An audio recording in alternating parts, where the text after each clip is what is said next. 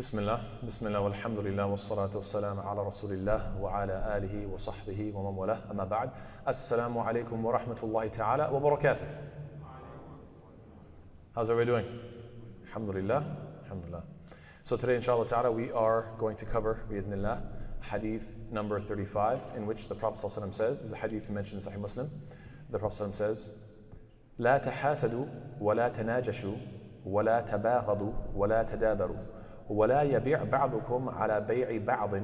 وكونوا عباد الله إخوانا. المسلم أخو المسلم. لا يظلمه ولا يخذله ولا يحقره.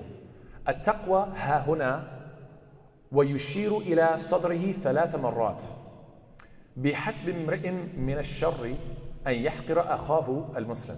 كل المسلم على المسلم حرام دمه وماله وعرضه. سبحان الله. It's a beautiful hadith in which the Prophet says what? Don't be jealous of each other. Don't outbid each other just to raise the prices on each other. Don't hate each other. Don't abandon each other. Don't enter into a, a transaction when others have already entered into that transaction to, you know, try to uh, beat the person to it. And be, O servants of Allah, brothers. A Muslim is the brother of a Muslim. He neither oppresses, uh, he neither oppresses him, nor does he abandon him, nor does he belittle him. Piety is here. And then the Prophet ﷺ pointed to his chest three times. Piety is here. Taqwa is here. It is enough as an evil for a man, for a Muslim, that he should look down upon his Muslim brother. All of a Muslim is sacred to another Muslim his blood, his wealth, and his honor. So this is the hadith. So let's go through it piece by piece, inshallah ta'ala. The first statement is what? La tahasadu. Don't be jealous of one another. What is, why is jealousy such an evil? Well, because hasad, jealousy, and by the way, this is different than ghibta. We talked about this before. How ghibta is to be motivated by somebody else. Wow, that person's really strong. I want to exercise too. I want to be strong too. But you don't have any jealousy, like you don't want to see that person fall apart. You're not, you're not angry about it. Hasad is the type of evil jealousy where you want to see them fail. You want to take what they have, or sometimes you just want to see them not have it, even if you don't have it either. And so essentially, hasad is something that's very evil, in which uh, the Prophet, uh, excuse me, Allah subhanahu wa ta'ala mentions, أَمْ يَحْسُدُونَ النَّاسَ عَلَى مَا آتَاهُمُ اللَّهُ مِنْ فَضْلِهِ Or do they envy people for what Allah has given uh, uh them of His bounties? In other words, to, to, to be angry at somebody else's possessions is to question Allah's qadr, is to question Allah's will, and to say, why did Allah bless that person with so, such and such? And this is such a, a, a, an evil. why? Because you're questioning ultimately Allah subhanahu wa ta'ala. So this is where just how deep it goes. Furthermore, hasad is to assume that you deserve more than you've been given instead of being grateful for what you have. Right? Normally you should say, listen, whatever I've been getting, given, whatever I got, I should be grateful for that, and whatever I didn't get, okay, that's that's my that's my nasib, that's my, my portion in life. But instead, when you have this idea of entitlement that I deserve more, and therefore you're looking at others saying, I know what they deserve and what they don't deserve, this is clearly an entitled attitude, an evil attitude, and as if you uh, know better than Allah subhanahu wa ta'ala, this is not the right attitude to have, and you should and you're clearly not focusing on what you do have and being you're not focusing on gratitude. Furthermore, hasad is and pride, the combination of both hasad and pride, that's what drove Iblis to disobey Allah subhanahu wa ta'ala. So you could say that is the first evil. Hasad is what many disbelievers feel towards believers. In fact, Allah Ta'ala says, وَدَّ كَثِيرٌ مِّنْ أَهْلِ الْكِتَابِ لَوْ, يرد لو يردونهم يردونكم مِّن بَعْدِ إِيمَانِكُمْ كُفَّارًا حَسَدًا مِّن عِندِ, عند أنفسهم مِّن بَعْدِ مَا تَبَيَّنَ لَهُمُ الْحَقِّ That Allah says, many of the people of the scripture wish that they could turn you back to disbelief after you have believed. Why? Out of envy from themselves. It's why do they want to change you from your deen? Because they're envious of what you have. Why, when do they become envious? Allah says, after the truth has become clear to them. So once they realize that this deen makes sense, some people will embrace Islam, alhamdulillah. Others will just be angry and jealous. Why do they have something that unites them, something that is so beautiful, something that makes so much sense? We're jealous and we're angry and we wish we could turn them away so we could feel better about ourselves. So everybody has to choose what path they're going to take. Hasad can make one person uh, uh, uh, very hyper, uh, hypercritical of a leader. Let's say, for example, if you know there are elections, mashallah, tabarakallah. Uh, in this masjid, we're going to have a new board at the night ta'ala. But we don't have to look at this masjid. We can look at any masjid. We can look at any company, for that matter, or any group of people. If one person is jealous of the leadership, let's say somebody gets put in a high position, jealousy is so evil. Why? Because it can make you hypercritical of that person. So now you start to pay attention to any tiny, minor mistake. And you start to what? Zoom in on that and talk about that and backbite about that and make that the big deal. And now, obviously, every human being is going to have mistakes. When you're hypercritical about those things, when you only focus on the bad, guess what? You're just going to chop every good leader down, no matter how good they are. Instead of giving, uh, you know, constructive criticism, you are what? Trying to destroy them. And this is, or you could say, destructive cynicism. Huh, so it rhymes. Anyway, point being is that you have this evil about you. And so may Allah protect us of this, uh, and may Allah Ta'ala protect us or this community from having that attitude of, oh, we just want to take people down out of jealousy. You're saying, oh, it's for the sake of the benefit of the ummah, when in reality, it's just coming from what? A root of jealousy is extremely, extremely dangerous. The Prophet says what? Listen to this hadith, subhanAllah, how powerful. وَلَا يَجْتَمِعَانِ abdin al-iman الْإِيمَانُ وَالْحَسَنُ That the Prophet says in Sunan al-Nasa'i, it's, a, it's an authentic hadith. Some say uh, sahih, some say hasan. Either way, it's authentic hadith. Two things that will never be coming together in one person's heart, in one slave of Allah's heart, is what? Iman, faith, and hasad.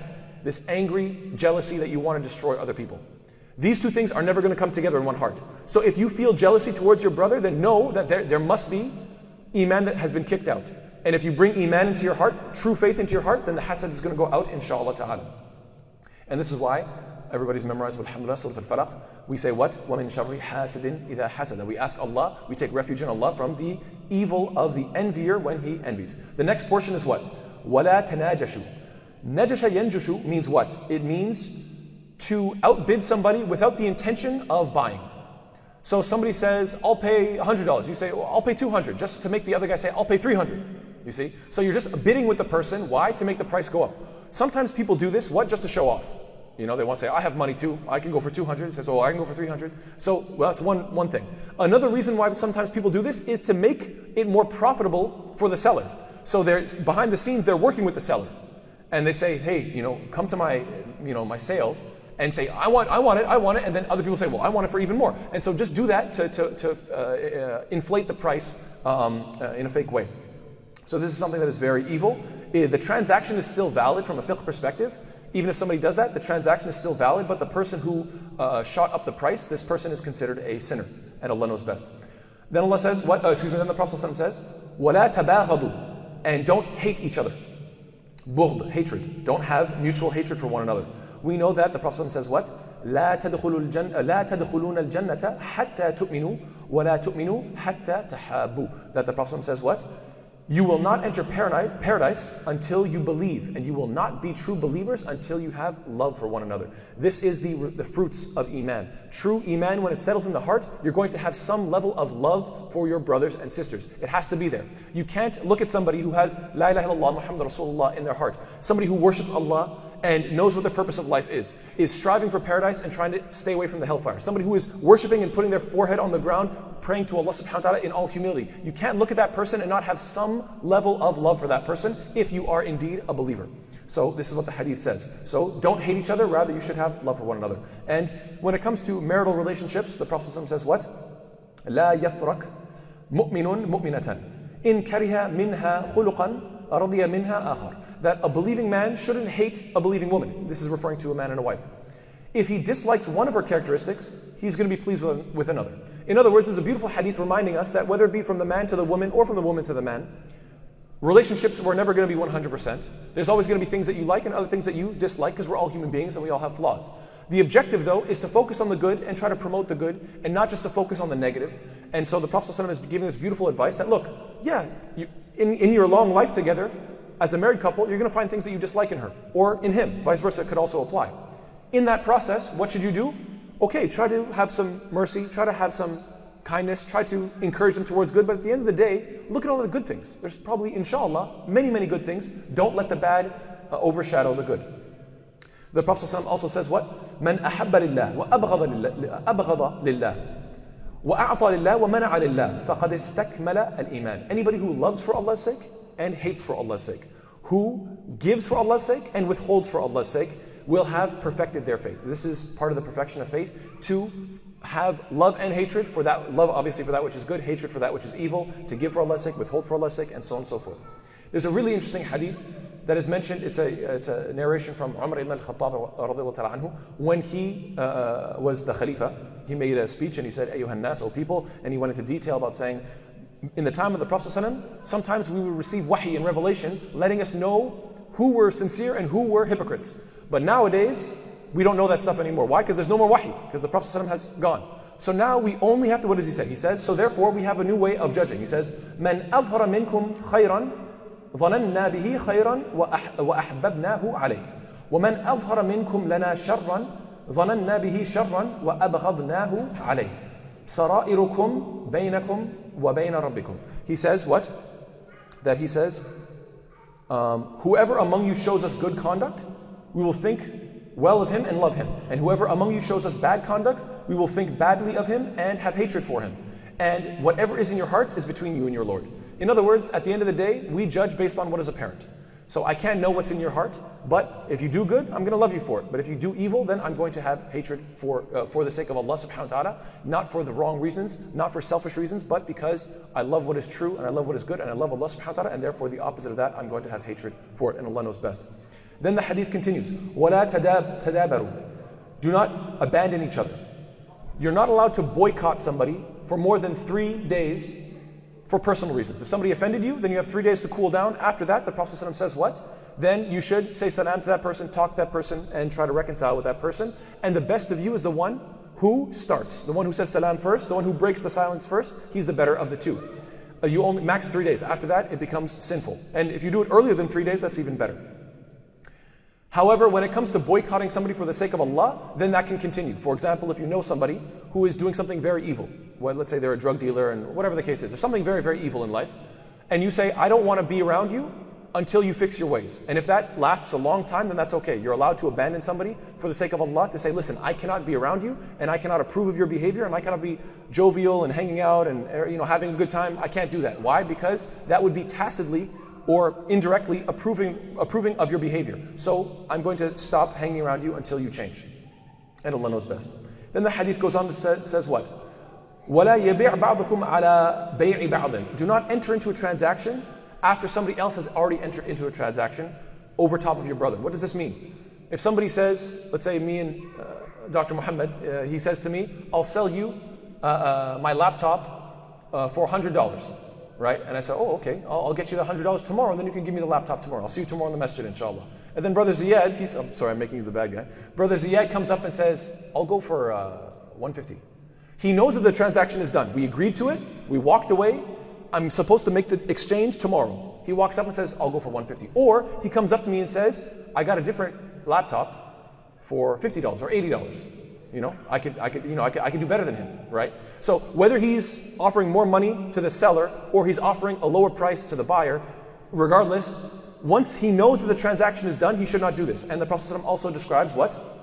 نهى رسول الله صلى الله عليه وسلم that is from Abu Huraira it's authentic hadith in Bukhari نهى رسول الله صلى الله عليه وسلم أن يبيع حاضر لباد this is a, a part of the same concept is what that a somebody who is living in the city shouldn't sell on behalf of a Bedouin. What is the explanation behind this hadith? So, wallahu a'lam, sometimes people would go to a Bedouin who would come from out of town and would say, Listen, give me all your goods and I'll sell on your behalf at a higher price. I'll make a little profit and I'll give you a profit.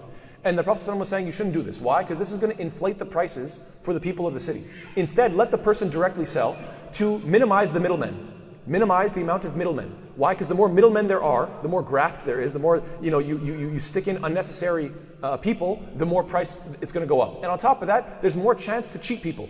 Oh, I sold it for this much, but I tell them I actually sold it for less. So I can only give you a little amount so I can have a profit. So why not just say, listen, go directly to the supplier and try to minimize the amount of middlemen that possible. Now, obviously, there are exceptions to this. If, for example, if you're dealing with overseas and trade and so on and so forth, but the, the minimum is best. Why? To uh, inflate prices as, as least as possible, and Allah knows best. وَلَا تَنَاجَشُوا and we, we talk about najash, uh, uh, uh, najasha, which means to you know uh, outbid somebody just for the sake of inflating the price. ولا يبيع الرجل على بيع, بيع أخيه and don't outbid somebody which we just described and in, in addition to that the Prophet says in another hadith ولا يخطب على خطبة أخيه don't propose to a girl after your brother has already proposed so if you if you missed your chance some guy went to some sister sister I'm interested this and that they said oh yeah you know what sure I like you you like me the father agrees everything is looking good okay uh, the marriage is going to be in two months whatever let's say right then the guy says oh really That guy got her? Oh man, I should have put myself out there. I, I, thought she would never say yes to him. She said yes to him. She'd definitely said yes to me. So then he goes up and says, Hey, I'm also interested. And now the girl's thinking, oh, well, should I? I mean, you know, maybe this guy's got more wealth or maybe got more, I don't know, whatever the case is, right? So now you're creating fitna, you're creating hatred, you're creating competition when you knew it was a done deal. If the girl didn't say yes yet, and if the family wasn't agreed upon it, then okay, it's still, you know, open uh, for, for, for discussion. But for you to know that the deal was a yes, they said yes, they planned the wedding, and then you jump in and say, what about me? I'm even better. I can give a bigger mahar, let's say, I can give a bigger dowry. I'm, I'm a better catch. I can get you a bigger house, whatever. This is just fitna. You're creating problems for no reason. This is not allowed. And then furthermore, the hadith continues, وَلَا تَسْأَلُ الْمَرْأَةُ طَلَاقَ أُخْتِهَا لِتَكْفَأَ مَا fi ina'iha. That and one sister should not try to cause her co-wife to be divorced so that she could take what her, her, her you know, let's say the, the, person is about to pass away, and then, you know, for, to take her possessions. In other words, you know, to not get her property and say, oh, you know, I want, you know, let's say uh, the inheritance money or whatever the case is, just to try to get rid of her. That you should not do this as well, let's say if there is a, a polygamous uh, relationship. Wallahu ta'ala a'lam. Now, furthermore, when it comes to the issue of outbidding somebody, the Hanafis and the Shafi'is, they say that if somebody comes up and says, hey, I'll pay 200 for that laptop, you know, I'll outbid him. They say that this is a valid transaction, but it is sinful. It is valid, but it is, is sinful. Imam Ahmed, rahimahullah, he says the whole, the, it's invalid. So if you said to me, I'll give it to you for 100, and I said, okay, 100, I'll see you tomorrow, and then he comes up and says, I'll give 200, then that transaction, it was, it was void. It was not a valid transaction. That's the opinion of Imam Ahmed, and there's difference of opinion in that regard. Uh, we should always remember at the end of the day, when it comes to transactions, the ultimate sort of umbrella idea is what? That the Prophet says, the Prophet says, رحم الله رجلا سمحا إذا باع وإذا اشترى وإذا اقتضى. Beautiful hadith. May Allah have mercy on him who is lenient when he is buying, when he is selling, and when he, when he is demanding back his money. So subhanAllah, in all matters of dunya, when it comes to money, uh, uh, of course, you, are not a doormat that should be walked on and mistreated and, and, scammed, obviously, but at the same time, you shouldn't be so tough that you cut relations with your brothers and sisters. That's not the objective. وَكُونُوا عِبَادَ اللَّهِ إِخْوَانًا This sentence can be translated in two ways. It could be translated by as, and be, O servants of Allah, brothers. So it's encouraging brotherhood. Or it could also, vice versa, be, and you should be servants of Allah, O my brothers, O brothers. So, in both statements, it could be encouraging servitude to Allah and it could be encouraging brotherhood. So, both ways you take the statement, it's really quite a beautiful statement, and Allah knows best. Then the hadith continues Al Muslimu akhul Muslimi la yazlimuhu wa la yakhdhuluhu wa la yahqiruhu. That the Muslim is the brother of a Muslim. He should neither oppress him, nor abandon him, nor belittle him. You should not do these three things. So, what does it mean to oppress him? SubhanAllah, as a Muslim, you can't even oppress the disbeliever because you have to be fair, even with disbelievers. Even somebody who's doing shirk with Allah and worshipping others than Allah, you have to be still fair with them and still be good with them. So imagine to your Muslim brother of doing oppression. Now, billah, we ask Allah to protect us from that. When it comes to desertion, abandoning somebody when they're in trouble, uh, uh, Allah says about this issue, about those believers who are living in the lands of disbelievers, Allah says, وَإِنِ اسْتَنصَرُوكُمْ في الدين فعليكم النصر إلا على قوم بينكم وبينهم ميثاق. That, and if they seek help of you for, for, the sake of Allah, for the religion, then you must help them, except of course if it's against the people that you have a treaty with. So Allah says, listen, if somebody seeks help for the sake of Allah, you have to help them. So this is a command from Allah Ta'ala. And furthermore, don't abandon your brothers, even in dua. So this is something, if you don't remember anything else, please remember this one beautiful point. That even if it's for the sake of dua, never abandon your brothers and sisters. Don't ever forget that even when we're making salah and we say what? At-tahiyyat. In the tahiyyat, we're making dua for our brothers. What do we say? Assalamu alayna wa ala ibadillahi salihin. Peace be upon us and upon all of the righteous slaves of Allah. So you are making dua, but we have to remember, don't just say it like a habit. Don't just say it as a habit. Say it in a way where you're thinking about what you're saying and remember that you're making dua and saying, Oh Allah, send peace upon us and upon all the righteous slaves of Allah. And when you remember your brothers and sisters and don't abandon them, at least at the very least in dua, and you make dua for your brothers and sisters, what is the result of that? The Prophet says what? من استغفر للمؤمنين والمؤمنات كتب الله له بكل مؤمن ومؤمنة حسنة الله أكبر Imagine this that the Prophet says authentic hadith in Tabarani and it is uh, considered Hasan or uh, uh Hasan by Al-Albani Whoever seeks forgiveness for the believing men and women, then Allah will write down for him a hasana, a good deed for each and every single one of them. Imagine this. You say, Allahumma ghfir lil muslimeen wal muslimat, wal mu'mineen wal mu'minat, al ahya'i minhum wal amwat. Let's say you make this simple dua. Oh Allah, forgive the Muslim men and women, the believers, men and women, and oh Allah, whether they're alive or dead, oh Allah, you know, uh, uh, bless them, forgive them, so on and so forth. You, you, you, you make dua for the believers. For every single mu'min that you just made dua for, you get a hasanah. How many believers has there been since the beginning of time, since Adam alayhi salam? Countless, right? Number that we can't even imagine. So imagine you get hasanat for every single one of them. This is the importance of never abandoning your brother, even in the very least when you make dua for them. So let's remember what we say in salah. Assalamu alayna wa ala ibadillah salihin. And let's say from our hearts, inshallah ta'ala, and be sincere in making dua for the believers. Then the Prophet goes on and says, What? At-taqwa ha-huna wa yushiru ila sadrihi thalatha marrat. That he said, taqwa, piety, God consciousness, God fearing, to be God fearing, this is here. So the idea is what? Don't belittle your brother. He just said, don't belittle your brother. Why? Because you should never look down on them. Why? Because you don't know their level of taqwa. Taqwa is in here. It's not out here. It's not on the body. It's not on the face. It's not in the skin color. It's not in the age. It's not in any of these things. Taqwa is inside the heart, and you can't see what's inside the heart. So the hadith flows beautifully to say, don't belittle your brother, and remember what? That taqwa is internal, not external. So at the end of the day, you never know if you might look down on somebody, that person might be better than you. And this is exactly what Allah says in Surah Hujurat. يا أيها يا أيها الذين آمنوا لا يسخر قوم من قوم عسى أن يكون أن يكونوا خيرا منهن من منهم ولا نساء من نساء عسى أن يكن خيرا منهن. That Allah says, "O you who have believed, let not a people ridicule another people. Perhaps they may be better than them, and don't let some women ridicule other women. Perhaps they may be better than them as well." So at the end of the day, we don't know people's level of taqwa. Of course, you can see people's deeds. You can see, you know, you could generally have an idea of how much good they do. But even then, you don't know if they're doing it from a position of nifaq or ikhlas. You don't know if there is hypocrisy, or you, and you don't know if there is sincerity. You can't level, you can't gauge these things. So even if you see somebody's a believer, you, you really don't know. At the end of the day, you say, okay, uh, you know, I take him at, at what is apparent, but at the end of the day, Allah is the judge and Allah knows the hearts. As the Prophet says, "Inna Allah la yanzuru ila suwarikum وأموالكم ولكن ينظر إلى قلوبكم وأعمالكم Allah, The Prophet says, Sahih Muslim, Allah does not look at your forms and He doesn't look at your wealth, but He looks at your hearts and your deeds. So at the end of the day, what?